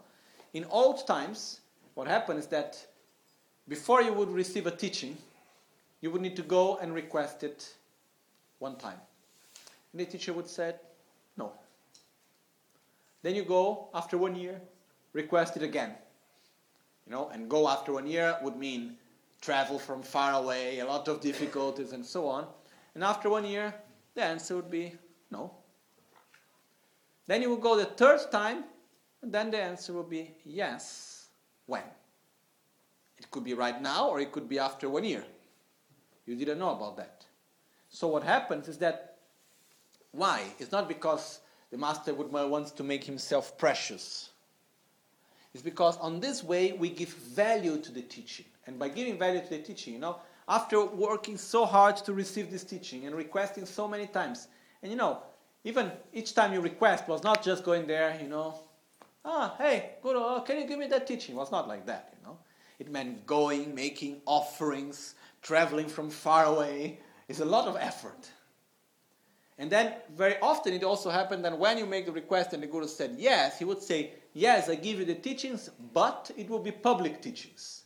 So you need to take care to organize the public teaching and to take care of paying the food and everything for everyone that is there.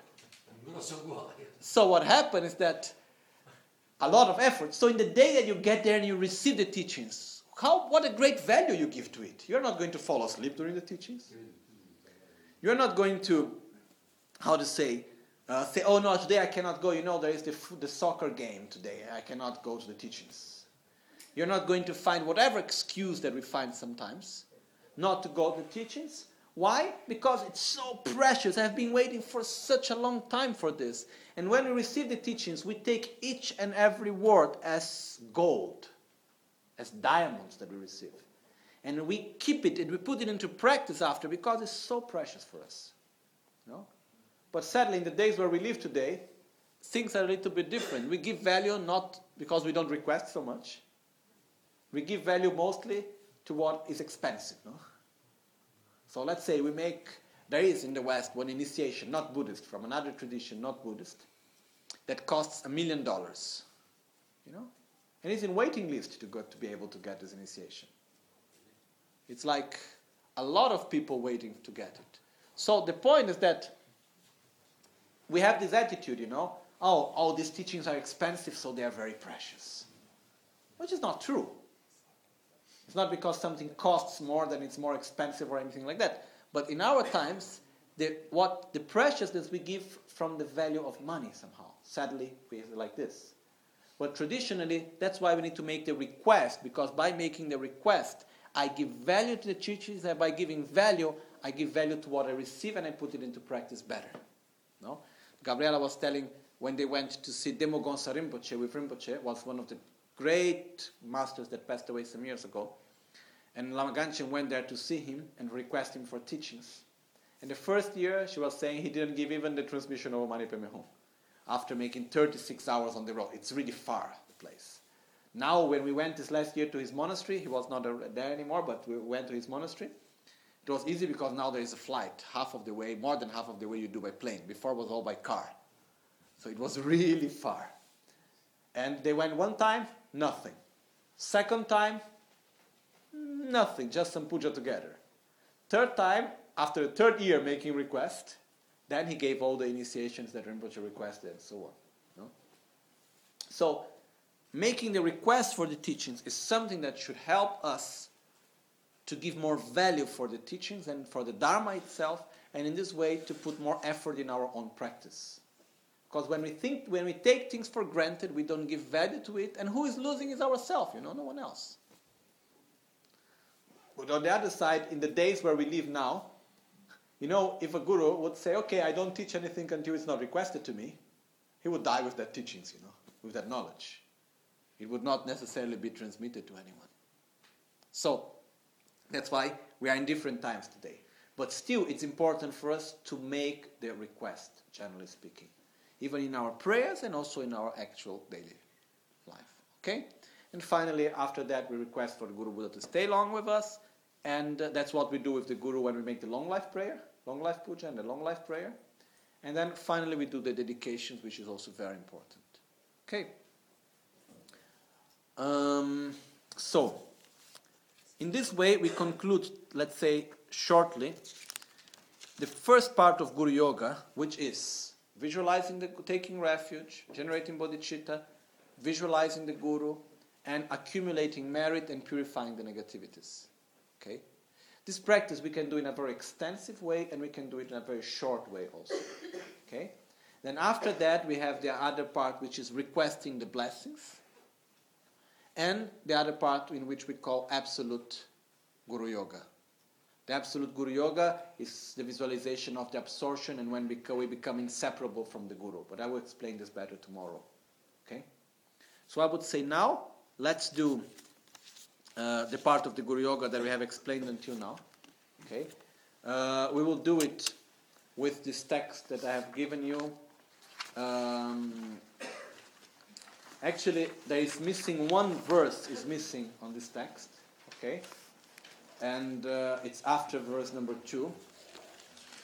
But uh, we can fix that, no problem. And um, so we just do this part until where we have gone until now, okay? Not too short, not too long.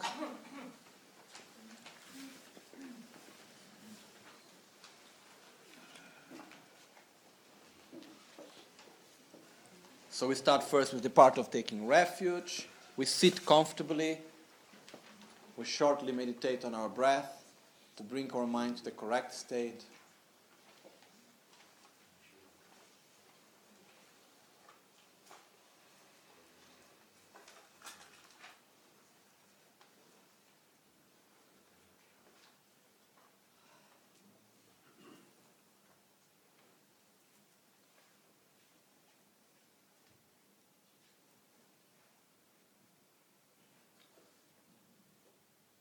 As we inhale and exhale.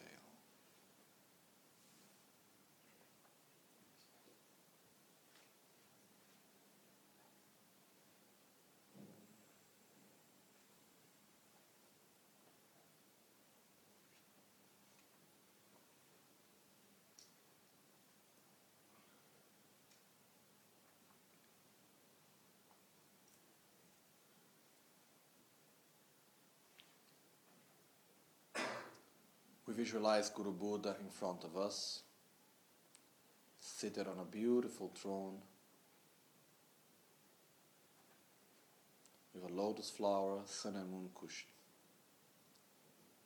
Guru Buddha is smiling, and from his heart, light emanates, expanding through the whole universe.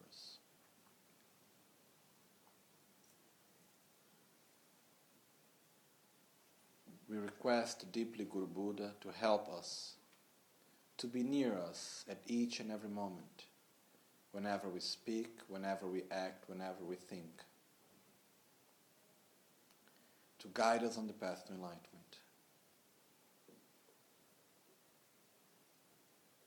We take refuge in the Buddha, we take refuge in the Sangha, we take refuge in the Dharma, we take refuge in the Sangha and we take refuge in the Guru that embodies Buddha, Dharma, and Sangha.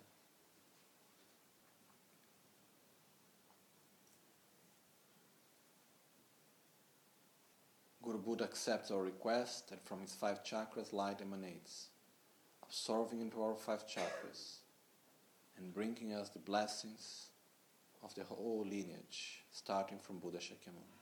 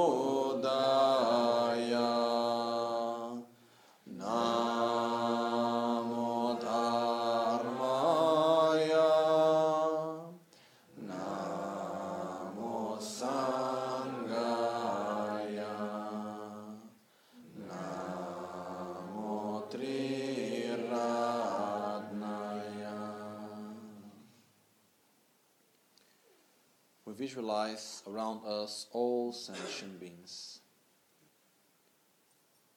We observe them, we look them in the eyes, and we see their suffering.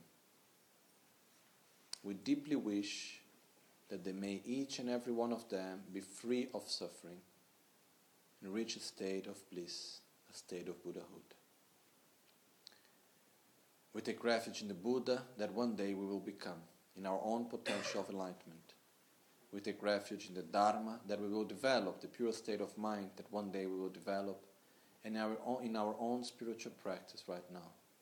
We take refuge in the pure spiritual company, the Sangha that one day we will become, and in our own ability to help others. From the heart of Guru Buddha, an emanation comes and absorbs into our heart as our body, speech, and mind becomes inseparable of the body, speech, and mind of Guru Buddha. Infinite emanations of Buddha, light, and nectar comes from our heart and goes through all sentient beings, purifying their, neg- negativities and bringing them to the state of Buddhahood. Once again, they reabsorb into our heart.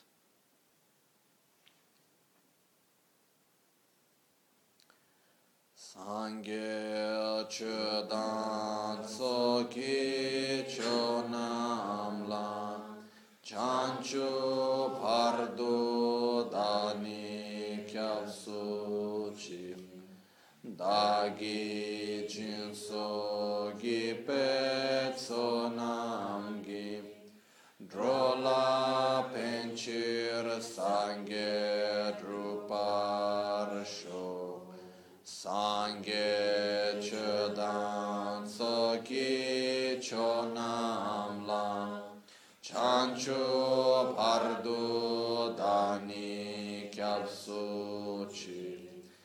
dagi jinso gi petso nam gi.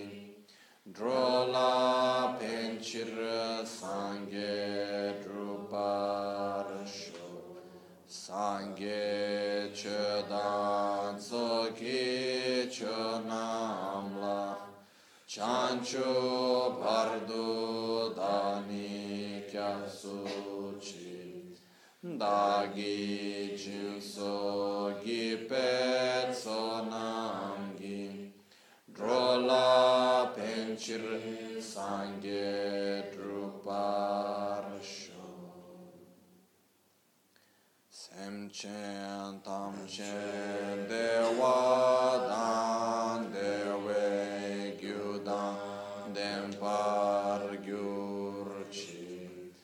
semce che tam che du nge dan du ma gi gyu dan chel war gyur chi. Sem che tam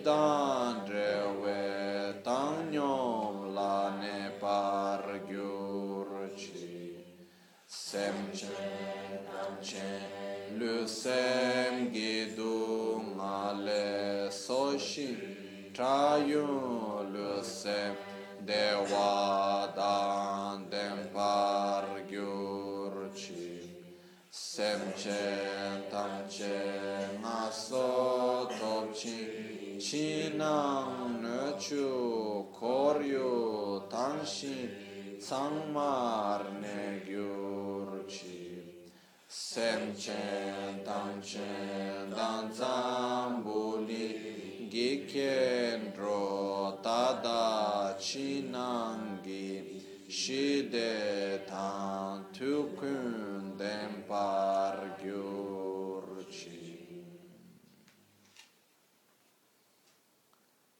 Guru Buddha in front of us dissolves into light. Golden light that comes towards our forehead, enters our central channel, and fills up the whole of our body, blessing our body, speech, and mind.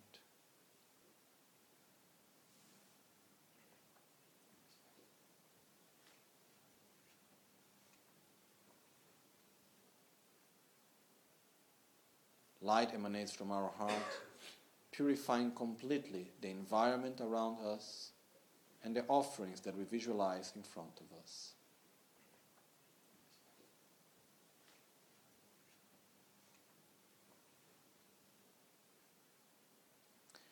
Tamche duni sashi da sema laso me pada lati tanyam bendurye ranshi champo negyurchi hadami chepetse ngosu shada yikitru. Kunsan chutri laname namke kankun kyapkyurchi. Om Namo Bhagavate Benza Sarva Pramadani तथागतया अर्हते Samya sambuddhaya ॐ बेन्से बेन्से महा बेन्से महातित्सा बेन्से महाविद्या बेन्से महाबोधिचिता बेन्से Mahabodhi मन्दुपा सङ्क्रामण बेन्से सर्वकर्म अवारण Vishodana benze soha. Koncho sum kidem padam. Sange dan chanchu sempa. Tam cheki jingi lavdan. So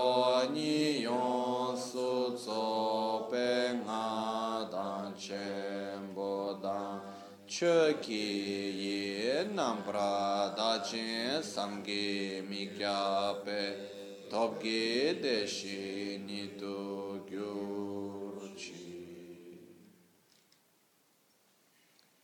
We visualize now in front of us, in the space in front of us, above the ocean of offerings that we have. We visualize Guru Buddha seated on a beautiful throne, inseparable from our gurus, inseparable of all Buddhas and Bodhisattvas, Dakas, Dakinis, protectors.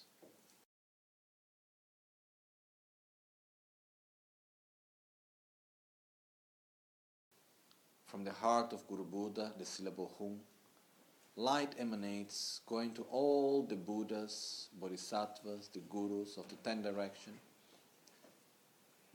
requesting them to come and become inseparable with body, speech, and mind of the visualization that we have in front of us. They accept the request joyfully and absorb from all directions into Guru Buddha in front of us, becoming one and inseparable with all of them. Malusem chen kungi tengi chir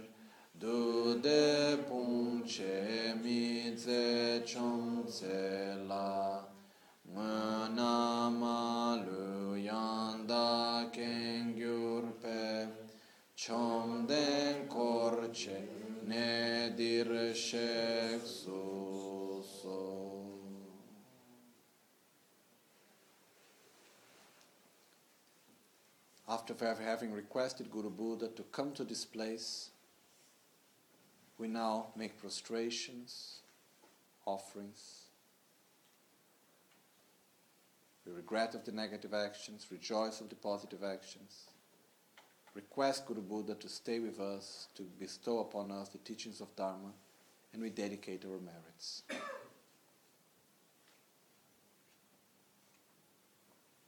You can repeat after me the verse of prostration. Tusun sangye tamche gi. Tusun sangye tamche gi. Ngowo panden lama yi. Ngowo panden lama yi. Dala kusuna dala ngodru malu kun. Dala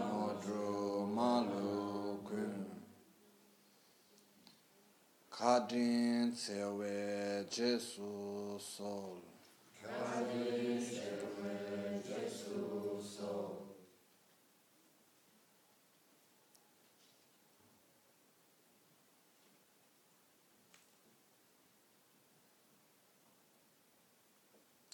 Om Namo Manjushriye. Namo Su Shriye Namo Tam Shriye Soha. Om Namo Manju Shriye Namo Su Shriye Namo Tam Shriye Soha. Om Namo Manju Shriye Namo Su Shriye Namo Tam Shriye Soha.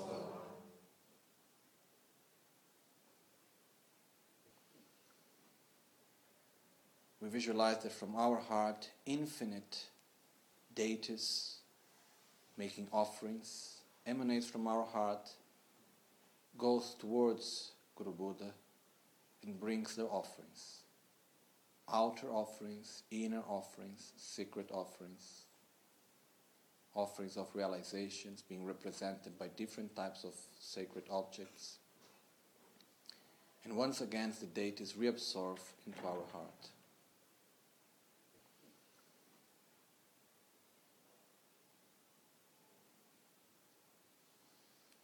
Oma Guru Buddha Sapariware Argam Padyam Pushbe Dube Aloke Gende Nevide Shabda Pratitsahum Soha Oma Guru Buddha Sapariware Oma Ahum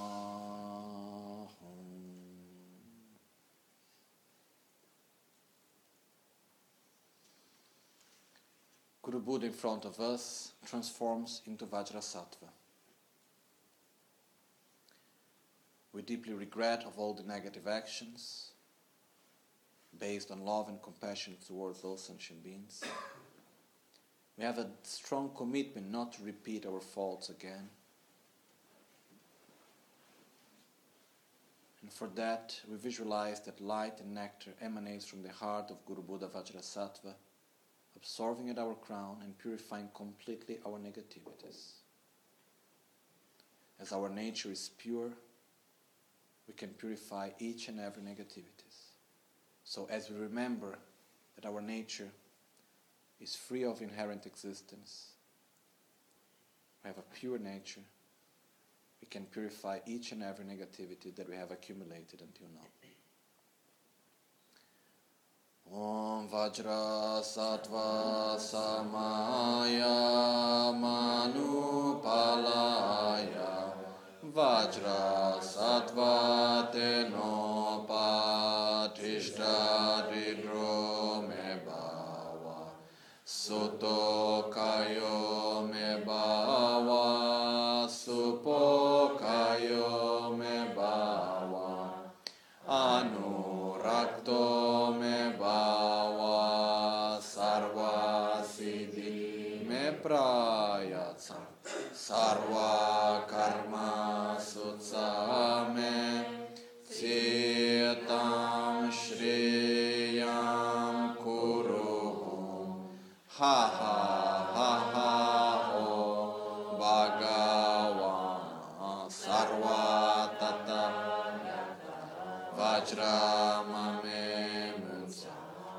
बवा महासमय सत्व आह वज्रत्व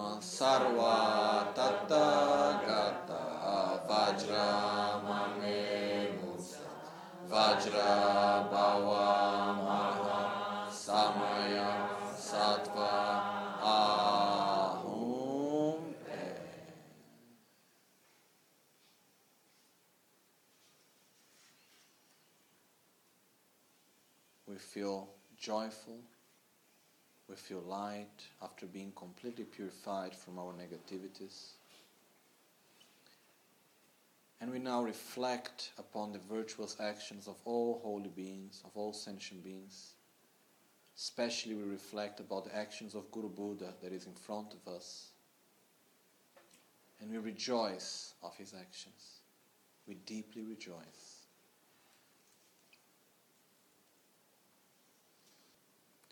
Rejoice of the qualities of Guru Buddha, of his teachings, of the infinite benefit that he brings to all sentient beings.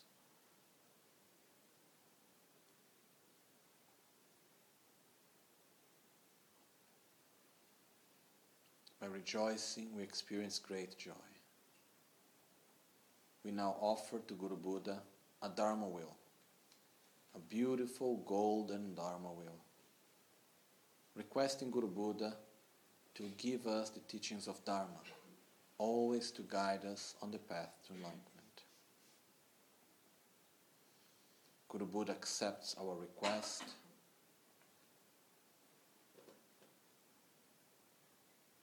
With a beautiful smile. And our bond with him becomes stronger and stronger. We now offer to Guru Buddha a beautiful throne representing stability requesting Him to have a long life and to be stable with us at each and every moment of our life, during the bardo, during the next lives, until we reach Buddhahood. Guru Buddha sits on the throne that we offer, accepts our request. With great joy, we dedicate all our virtue all the positive energy, the merits that we have here accumulated for the enlightenment of all sentient beings. Gosung gube gone chatse lo ngoshan yidru chopa malubul tome nesa dikdun tamche sha kepra gewa namla jeira korwa maton pardo lekshune drola korlo chanchu chemborno. For the benefit of all sentient beings, so that we may reach enlightenment as quick as possible, we request Guru Buddha to bless our body, speech, and mind, so we may become inseparable of Guru Buddha as quick as possible. Sa shi pe ki chu shi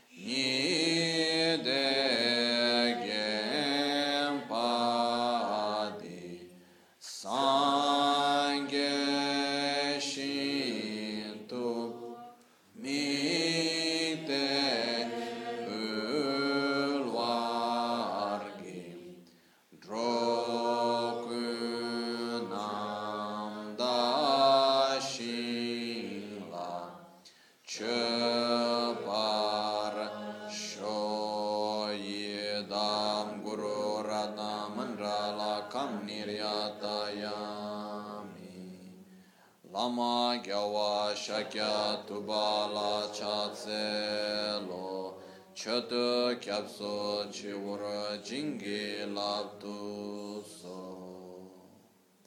As we make the request for blessings, light emanates from the crown, throat, heart, navel, and secret chakras of Guru Buddha, absorbing into our five chakras, blessing our body, speech, and mind, quality, and action so that we may become inseparable and of the same nature of Guru Buddha.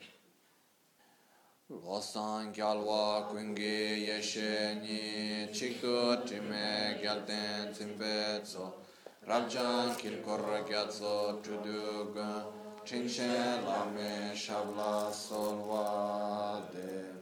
Oma Guru Vajradhara Sumati Gyana Shasanadar Samudra Shri Bhadra Sarva Siddhi Hum Om Guru Vajradhara Sumati Gyana Shasanada Samudra Shri Bhadra Sarva Siddhi Hum Om Guru Vajradhara Sumati Gyana Shasanada Samudra Shri Bhadra Sarva Siddhi Hum Om Guru Vajradhara Sumati Gyana Shasanada Samudra Shri Bhadra Sarva Siddhi Hum Hum Om A Guru Vajrat Sumati Gyana Shasana Dar Samudra Shri Bhadra Sarva Siddhi Hum Hum Om A Guru Vajrat Sumati Gyana Shasana Samudra Shri Bhadra Sarva Siddhi Om Guru Vajradhara Sumati Gyana Shasana Dara Samudra Shri Bhadra Sarva Siddhi Om Guru Vajradhara Sumati Gyana Shasana Dara Samudra Shri Bhadra Sarva Siddhi Om Guru Vajradhara Sumati Gyana Shasana Dara Samudra Shri Bhadra Om Guru Vajradhara Sumati Gyana Shasana Dara Samudra Shri Bhadra Sarva Siddhi Om Guru Vajradhara Sumati Gyana Shasana Dara Samudra Shri Bhadra Sarva Siddhi Om Guru Vajradhara Sumati Gyana Shasana Dara Samudra Shri Bhadra Sarva Siddhi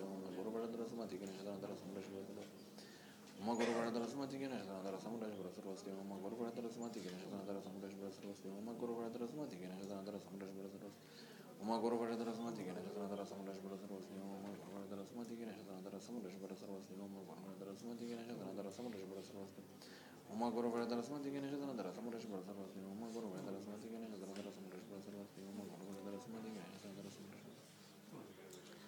Om Guru Vajradhara Sumati Gyana Shasana Dara Samudra Shri Bhadra Sarva Siddhi Om Guru Vajradhara Sumati Gyana Shasana Dara Samudra Shri Bhadra Sarva Siddhi Om Guru Vajradhara Sumati Gyana Shasana Dara Samudra Shri Bhadra Oma Guru Vajradara Sumati Gyana Dara Samudra Shri Bhadra Sarva Siddhi Om A Guru Vajradara Sumati Gyana Dara Samudra Shri Bhadra Sarva Siddhi Locho Sambo Pagyo Trashipa Tuche Tempe Trile Yarmoda Pegye Drolo Zambe Zebrache Pande Lame Shavla Solva Om Guru Vajradhara Sumati Muni Shasaneka Uta Vardanya Shri Bhadra Varsa Manya Sarva Siddhi Hum Om Guru Vajradhara Sumati Muni Shasane Karma Uta Vardanya Shri Bhadra Varsa Manya Sarva Siddhi Hum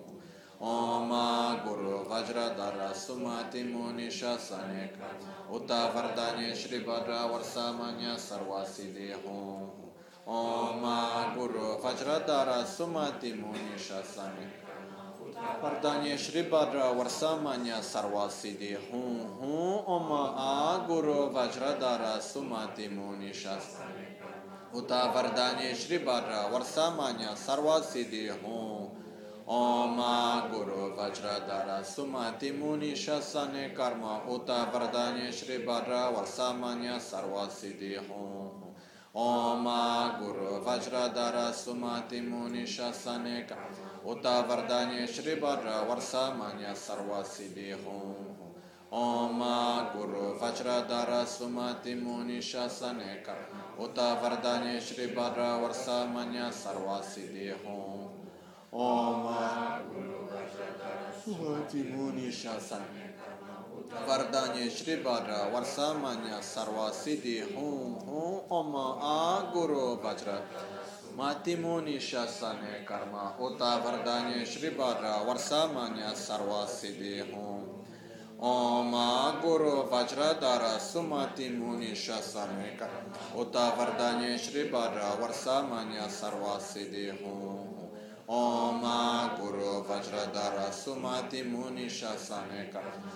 Vardanya Shri Bhadra Varsamanya Sarva Siddhi Hum Om Guru Vajradhara Sumati Muni Shasane Karma Uta Vardanya Shri Bhadra Varsamanya Sarva Siddhi Hum Om Guru Vajradhara Sumati Muni Shasane Uta Vardanya Shri Bhadra Varsamanya Sarva Siddhi Hum Om Guru Vajradhara Sumati Muni Shasane Uta Vardanya Shri Bhadra Varsamanya Sarva Siddhi Hum Om Guru Vajradhara Sumati Muni Shasane Uta Vardanya Shri Bhadra Varsamanya Sarva Siddhi Hum Om Guru Vajradhara Sumati Muni Shasane Uta Vardanya Shri Bhadra Varsamanya Sarva Siddhi Hum Om A Guru Vajradhara Sumati Muni Shasaneka Uta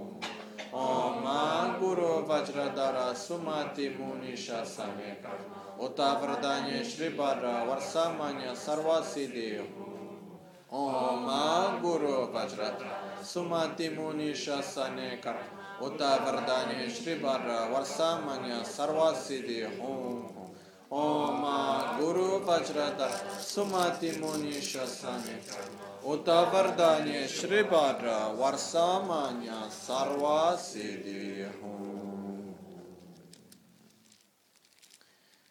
We do now the prayer of the matter to realize the inner Guru. dāgī lāma sō gebe shesan dala tendo so oyon sungi nawa tsedo so tseji nyingne sowa debe tse deche korlo visu lekshune. Ila sampe dede alupa, geme lungi drupra Soni sodan dikdun shakpe tse, dungi namke yinsu lekshu ne, labchen soni yonsu tsoba dan, chera nyedun chanwara jingi lo, chancho pargi nyinsen tukun tu, nyu peme siodru lekshu ne, chancho drube gegen kunshi shi, Tungen de la drupra jingi lo. Dagi lo na cho la chopa dang Che mi samchur ngenpa shiwa dang Che dang tunpe de de ma pa. Be me lungi drupra jingi lo. Dorna tengne tsera tamche dang Techi bardo nekab tamche tu. Rese kyamne lama kele me tuje chengi dala siksu so. Gongya drewe nyamta dachala jetsu lame tuje rakong ne kuda sungi nawa nyamsu nyongwe kesa toparasho kewa kundu yanda lama dan rame cheki pela lonche chi.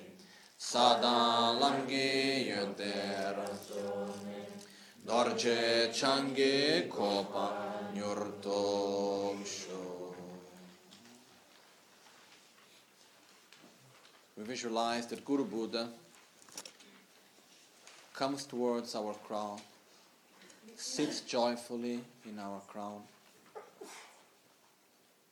and gradually, in a joyful way, descends through our central channel and sits in our heart chakra, in a lotus flower, which is the which is the eight channels of our heart chakra, with a sun and a moon cushion, the red and, and the red and white bodhicitta of the indestructible drop, where is our very subtle mind and body. Guru Buddha sits there, and our very subtle body, speech, and mind becomes inseparable of the body, speech, and mind of Guru Buddha. And by such blessing, we experience the great union of new bliss and emptiness. We experience in this way the pure state of Dharmakaya. Pakyukye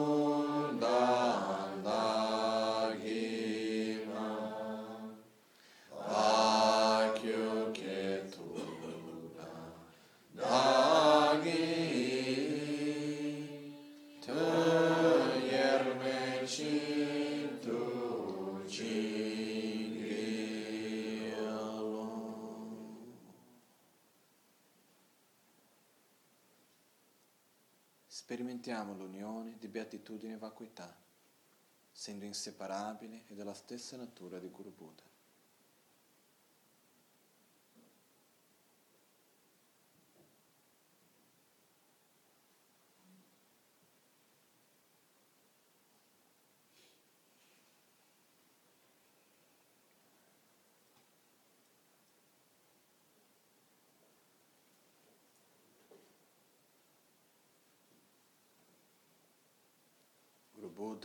Buddha in our heart.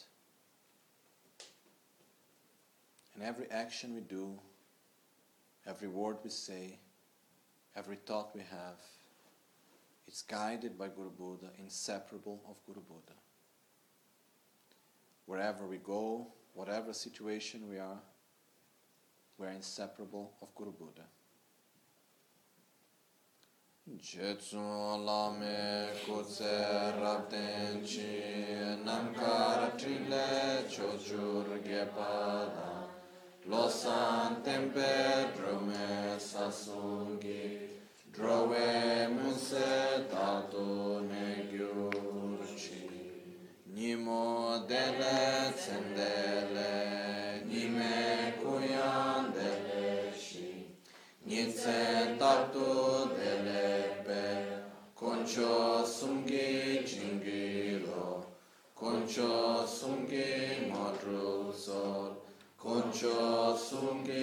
trashishu.